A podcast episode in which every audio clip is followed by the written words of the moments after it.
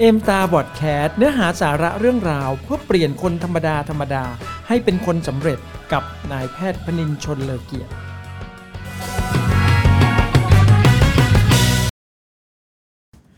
สวัสดีครับ ตอนนี้เราอยู่กันที่ M Star Podcast EP ที่ 27 นะครับ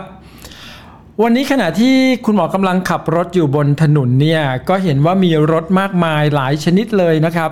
ที่ขับผ่านไปบ้าง สวนทางมาบ้างนะครับ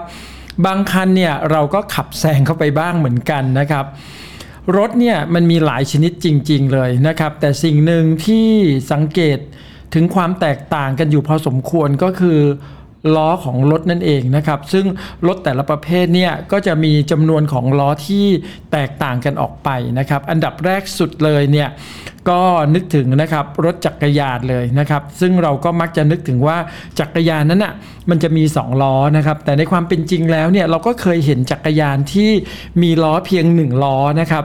ซึ่งก็ต้องบอกว่าคนที่ขับขี่จักรยานที่มีล้อเดียวเนี่ย เขาจะต้องใช้ความพยายามอย่างมากเลย ในการที่จะควบคุมทรงตัวให้อยู่บนจักรยานได้นะครับ ซึ่งมันมีโอกาสที่จะหกล้มได้สูงมาก ๆ จากจักรยานล้อเดียวนะครับ ดังนั้นเราจะเห็นได้ว่าจักรยานล้อเดียวเนี่ยส่วนใหญ่เนี่ยก็มักจะเอาไว้แบบแสดงความสามารถให้คนดู เช่นอยู่ในโรงละครหรืออะไรอย่างเงี้ยนะครับ ซึ่งจักรยานล้อเดียวเนี่ยส่วนใหญ่ก็ไม่ได้เอามาใช้งานจริงนะครับ แต่ถ้าจะใช้สำหรับการบรรทุกสิ่งของอยู่บนจักรยานอะไรเงี้ยก็เชื่อว่ามันคงไม่สามารถที่จะบรรทุกสิ่งของได้จำนวนมาก ๆนะครับ ต่อมาเนี่ยก็คือรถจักรยาน ปกติที่เราเห็นกันทั่ว ๆ ไปนะก็คือจักรยานที่มี 2 ล้อนะครับ ซึ่งแน่นอนว่ามันก็จะขับง่ายกว่าจักรยานล้อเดียวแน่นอนนะครับ แต่ว่ายังไงก็แล้วแต่คนที่จะขับขี่จักรยาน 2 ล้อได้เนี่ยก็ต้องผ่านการฝึกพอสมควรเหมือนกันคุณหมอจำได้ตอนเด็กๆเนี่ยเราเองเราก็ต้องค่อยๆ ฝึกจักรยานนะครับ ตอนที่เป็นเราใช้จักรยานแบบ2ล้อนะครับ จึงสามารถที่จะทรงตัวอยู่บนรถจักรยานได้โดยที่ไม่ไม่ล้มนะครับ อย่างไรก็ตามเนี่ยนะครับประสิทธิภาพของการใช้งานจากจักรยานแบบ 2 ล้อเนี่ยมันก็มีข้อจำกัดเหมือนกันนะครับ เพราะว่ามันไม่สามารถที่จะบรรทุกสิ่งของได้เยอะมากจนเกินไปนะครับ แล้วก็มันก็จะใช้สำหรับการเดินทางระยะสั้นๆจะเป็นส่วนใหญ่นะครับ ความรวดเร็วมันก็ทำได้ในระดับหนึ่งเท่านั้นเองนะครับแล้วก็มีโอกาสที่จะหกล้มจากการทรงตัวที่ไม่ชำนาญพอนะครับ ถัดไปนะครับก็คือรถที่เราเรียกว่ารถมอเตอร์ไซค์นะครับซึ่งส่วนใหญ่ก็คือรถที่มันขับเคลื่อนด้วยเครื่องยนต์นะครับรถมอเตอร์ไซค์ส่วนใหญ่เนี่ยก็จะมี 2 ล้อถูกไหมครับ ซึ่งมีประสิทธิภาพในการใช้งานเนี่ยอาจจะสูงกว่าจักรยาน 2 ล้อนะครับเนื่องจากว่ามันเนี่ยขับเคลื่อนได้เร็วกว่านะครับบรรทุกสิ่งของได้เยอะกว่า แต่ว่าคนที่ขับขี่มอเตอร์ไซค์เนี่ยก็ต้องมีความชำนาญในการฝึกฝน หรือว่ามีประสบการณ์ในการขับขี่นะครับเพื่อที่จะสามารถทรงตัวได้ แล้วก็ ไม่ทำให้มอเตอร์ไซค์เนี่ยล้มลงนะครับ อย่างไรก็ตามเนี่ยรถมอเตอร์ไซค์เนี่ยก็ไม่ได้ยืนได้ด้วยตัวเอง เวลามันจอดเนี่ยนะมันก็ต้องมีขามาค้ำหรือว่าขามาตั้งเพื่อให้มันยืนอยู่ได้นะครับ รถถัดไปเลยเนี่ยก็คือรถ3ล้อนะครับ รถ3ล้อเนี่ยชื่อมันก็บอกชัดๆอยู่แล้วนะครับว่ามันเป็นรถที่มันมี 3 ล้อนะครับซึ่งเชื่อว่าเราก็ยังคงเคยได้เห็นกันอยู่บ้างในปัจจุบันนะครับก็จะเห็นได้ว่ามันเริ่มมีความมั่นคงมากขึ้นนะ เวลามัน 3 ล้อเนี่ยเพราะว่าโอกาสที่มันจะล้มหรืออะไรเงี้ยมันก็จะน้อยกว่ารถที่มี 2 ล้อแน่นอนนะครับมันสามารถยืนอยู่ได้ด้วยตัวของมันเองนะครับแล้วก็รถ 3 ล้อเนี่ยเราก็จะเห็นเลยมันก็สามารถบรรทุกสิ่งของบรรทุกคนอะไรเงี้ยได้เยอะขึ้นกว่าเดิมมีพื้นที่กว้างขึ้นนะครับคนขับเองก็ขับได้ง่ายขึ้นนะครับถัดจากรถ3ล้อก็จะเป็นรถยนต์นะครับรถยนต์เนี่ยซึ่งรถยนต์ส่วนใหญ่ที่เราเห็นกันทั่ว ๆ ไปก็คือ รถยนต์ที่มีประเภท4 ล้อด้วยกันนะครับ ซึ่งแน่นอนนะครับว่าประสิทธิภาพของรถยนต์ 4 ล้อเนี่ยมันก็จะสามารถใช้งานที่ได้มากขึ้นดีขึ้นนะครับ ความสามารถในการที่จะบรรทุกสิ่งของก็มากขึ้น มีความเสถียรมีความมั่นคงมากขึ้น สามารถที่จะยืนหรือทรงตัวได้ด้วยตัวเองอย่างแน่นอนนะครับ โอกาสที่จะล้มคว่ำเนี่ยก็จะน้อยมากยกเว้นกรณีที่เกิดอุบัติเหตุรถชนอะไรเหล่านั้น อันนั้นเราไม่พูดถึงนะครับ ทีนี้ถัดมาเลยก็คือ รถยนต์ที่มีมากกว่า 4 ล้อนะครับ ซึ่งเราอาจจะเรียกว่าบางคนอาจจะเรียกว่ารถบรรทุก หรือบางทีอาจจะเรียกว่ารถ 6 ล้อ 8 ล้อ 10 ล้อ 12 ล้อ อะไรอย่างนี้เป็นต้น ซึ่งรถประเภทนี้เนี่ยนะครับก็จะมีประสิทธิภาพในการใช้งานหนักเพิ่มขึ้นกว่าเดิมนะครับ ซึ่งถ้าเป็นเรื่องของการขนส่งสินค้าเนี่ยมันก็ขนส่งสินค้าได้จำนวนมากนะครับ ด้วยเหตุผลที่มันมีจำนวนล้อที่เพิ่มมากขึ้นนั่นเองนะครับ มันก็จะช่วยในเรื่องของการรองรับน้ำหนักที่มากขึ้นนะครับ การทรงตัวที่ดีขึ้น การกระจายการรับน้ำหนักที่มากขึ้น เพราะฉะนั้นเนี่ยรถ6ล้อ 8 ล้อ 10 ล้อหรือ 12 ล้อเนี่ยจึงเป็นรถที่ต้องบอกว่ามันมีความ ค่อนข้างเสถียรแล้วก็มีความมั่นคงนะครับในแง่ของการทรงตัวอะไรต่างๆ เหล่านี้ได้ดีนะครับ คุณหมอพูดถึงเรื่องของจำนวนล้อรถนะครับของรถแต่ละประเภทเนี่ยก็เพราะว่าคิดถึงการเปรียบเทียบในเรื่องของการสร้างธุรกิจเอมสตาร์เหมือนกัน การที่เราเนี่ยต้องการที่จะประสบความสำเร็จในธุรกิจเอมตาเนี่ยคุณหมอว่านอกจากการที่เราจะมีองค์กรขนาดใหญ่ หรือว่ามีทีมงานขนาดใหญ่แล้วเนี่ยนะครับสิ่งที่สำคัญมาก ๆ อย่างหนึ่งเลยก็คือ การที่เราจะสร้างความสำเร็จให้เกิดขึ้นอย่างแท้จริง แล้วก็สร้างความมั่นคง ให้เกิดขึ้นในองค์กรธุรกิจของเราเนี่ยนั่นก็คือการที่เราจะต้องมีทีมงานหรือว่ามีผู้นำที่เกิดขึ้นในองค์กรของเรา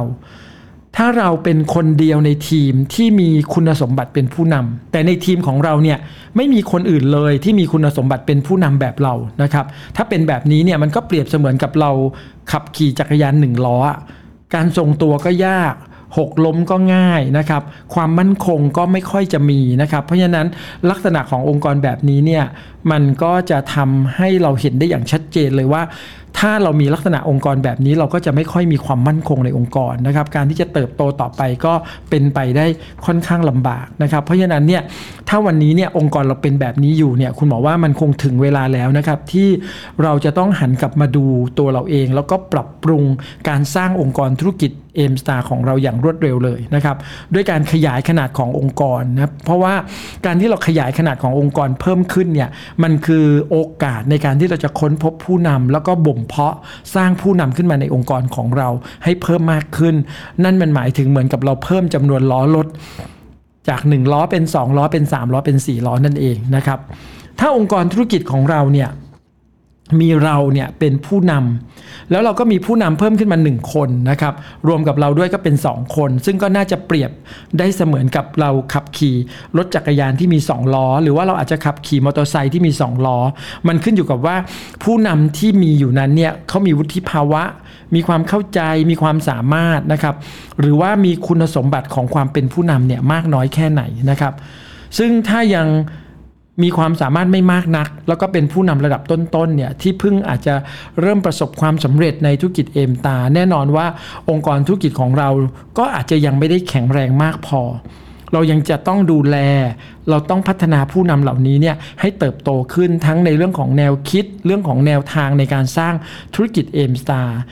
ที่มีเป้าหมาย มีความมุ่งมั่น มีความตั้งใจที่จะก้าวสู่ความสำเร็จที่สูงขึ้น ซึ่งแน่นอนว่าสิ่งที่สำคัญก็คือ เราเองเนี่ยก็ยังคงต้องทำหน้าที่นะครับในการขยายขนาดขององค์กรเราเพิ่มขึ้น เพื่อที่เราจะสามารถมีโอกาสในการค้นพบผู้นำใหม่ ๆ ให้เกิดขึ้นในองค์กรของเราอีกต่อไป หากว่าเราเนี่ยนะครับพบผู้นำนะเกิดขึ้นใหม่ในองค์กรของเราเนี่ยเพิ่มขึ้น มันก็เหมือนเราก็มีรถ3ล้อนะครับแม้ว่าประสิทธิภาพของมันอาจจะใช้งานได้ไม่เต็มที่นะครับแต่เราก็จะเริ่มมองเห็นความเสถียรมองเห็นความมั่นคงในองค์กรเพิ่มขึ้นมาอีกนิดนึง ซึ่งหากเราดูแลอย่างตั้งใจแล้วก็พัฒนา ผู้นำในทิศทางที่ถูกต้องเนี่ยองค์กรธุรกิจเอมตาของเราก็จะเลื่อนระดับขั้นความสำเร็จเพิ่มมากขึ้นนั่นเอง จนกระทั่งวันที่เราเนี่ยนะครับเข้าใจอย่างชัดเจนว่า ความมั่นคงของธุรกิจเอมตาเนี่ยในระยะยาวเนี่ยนั่นก็คือการที่เราจะต้องค้นหา แล้วก็พัฒนาผู้นำในองค์กรของเราจนเริ่มมีผู้นำเนี่ยเพิ่มมากขึ้นในองค์กรของเรา พูดง่าย ๆเลยก็คือมันเพิ่มจำนวนทีมผู้นำเนี่ย จาก 3 ทีมเป็น 4 ทีมเป็น 5 ทีมเป็น 6 ทีมเนี่ยนะครับแล้วที่สำคัญมากๆ คือในแต่ละทีมเนี่ยจะต้องสามารถที่จะดูแลผู้คนในทีมของตัวเองได้ และมีเราเนี่ยที่จะคอยดูแลภาพรวมของทีม รวมทั้งตัวเราเองเนี่ยก็จะต้องดูแลทีมส่วนตัวของเราเองด้วยนะครับ ซึ่งในวันนั้นเนี่ยองค์กรของเรามันก็เปรียบเสมือนกับเรามีรถยนต์ที่เรากำลังขับขับขี่รถยนต์ที่มีสี่ล้อนั่นเองนะครับ แต่ว่าถ้าหากเราเนี่ยนะครับ เป็นผู้นำที่ยิ่งใหญ่ เราต้องการสร้างรายได้ที่มีเพดานไม่จำกัด เราต้องการสร้างรายได้ที่เป็นแบบ passive income เราต้องการอิสรภาพทางการเงินและเวลา เราต้องการเดินทางท่องเที่ยวรอบโลกทุกปีนะครับในหลาย ๆ ทริปนะครับเราต้องการกำหนดรูปแบบการดำเนินชีวิตด้วยตัวของเราเองแล้วละก็นะครับ สิ่งที่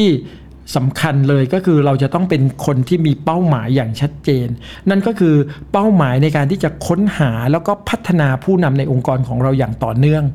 จนเปรียบเสมือนกับเราเนี่ยได้มีโอกาสขับขี่นะครับรถยนต์ที่มี 6 ล้อ 8 ล้อ 10 ล้อ หรือ 12 ล้อ หรือว่าอาจจะสักกี่ล้อก็ได้นะครับ เพราะมันเป็นสิ่งที่จะทำให้เราได้เห็นคำว่าความมั่นคง ได้เห็นถึงความเสถียรขององค์กรธุรกิจของเราอย่างชัดเจนนั่นเอง จำนวนล้อที่เพิ่มขึ้นเนี่ยมันเปรียบเสมือนกับจำนวนของผู้นำที่เพิ่มขึ้นในองค์กรธุรกิจของเรา ซึ่งไม่ได้เกิดขึ้นมาจากจำนวนผู้คนที่มีอยู่ในเวลานี้นะครับแต่ว่าผู้นำใหม่ๆ จะเกิดขึ้นจากคนใหม่ๆ ที่ก้าวเข้ามาร่วมธุรกิจกับเรา ดังนั้นเนี่ยการส่งมอบโอกาสอย่างต่อเนื่องเท่านั้นนะครับ ที่จะเป็นการตอบโจทย์ของความสำเร็จที่แท้จริงให้กับเรา ผู้นำก็คือคนที่มีเป้าหมายในชีวิต ลงมือทำตามความฝันของตัวเองอย่างมุ่งมั่น เต็มไปด้วยความหวังเต็มไปด้วยพลังของความกระตือรือร้น เต็มไปด้วยความตื่นเต้น ความกระหายที่อยากจะประสบความสำเร็จ เขาจะเป็นต้นแบบที่ดีเป็นแบบอย่างที่ดีขององค์กรธุรกิจในทุกๆ เรื่องเลย มีความรักมีความจริงใจ มีความซื่อสัตย์นะครับ เป็นแนวทางในการสร้างธุรกิจ แล้วก็ยังรู้จักคำว่าอดทนนะครับ บนความพยายามอย่างต่อเนื่องไม่หยุดยัง้งจนกระทั่งถึงวันที่เขาสามารถพิชิตเป้าหมายที่ยิ่งใหญ่ เปลี่ยนความฝันให้กลายเป็นความจริง ด้วยธุรกิจเอมสตาร์ดังนั้นเนี่ยคุณบอกก็ขอให้ทุกๆ โอกาสของธุรกิจเอมตาที่เราส่งมอบออกไป ให้เราได้มีโอกาสค้นพบผู้นำที่ยิ่งใหญ่ เพื่อที่จะเปลี่ยนแปลงทุกชีวิตที่มีความฝันให้กลายเป็นความจริง ด้วยเครื่องมือที่ชื่อว่าธุรกิจเอมตา ซึ่งคุณหมอเชื่อว่าวันนี้นะครับ ถ้าเราเนี่ยสามารถที่จะสร้างผู้นำค้นหาและพัฒนาผู้นำจนกระทั่งเรามีจำนวนผู้นำที่มากพอในหลักในหลาย ๆ ทีม เพิ่มขึ้นในองค์กรธุรกิจของเรา เราก็จะพบกับความมั่นคงที่แท้จริง จากธุรกิจเอ็มตา สวัสดีครับ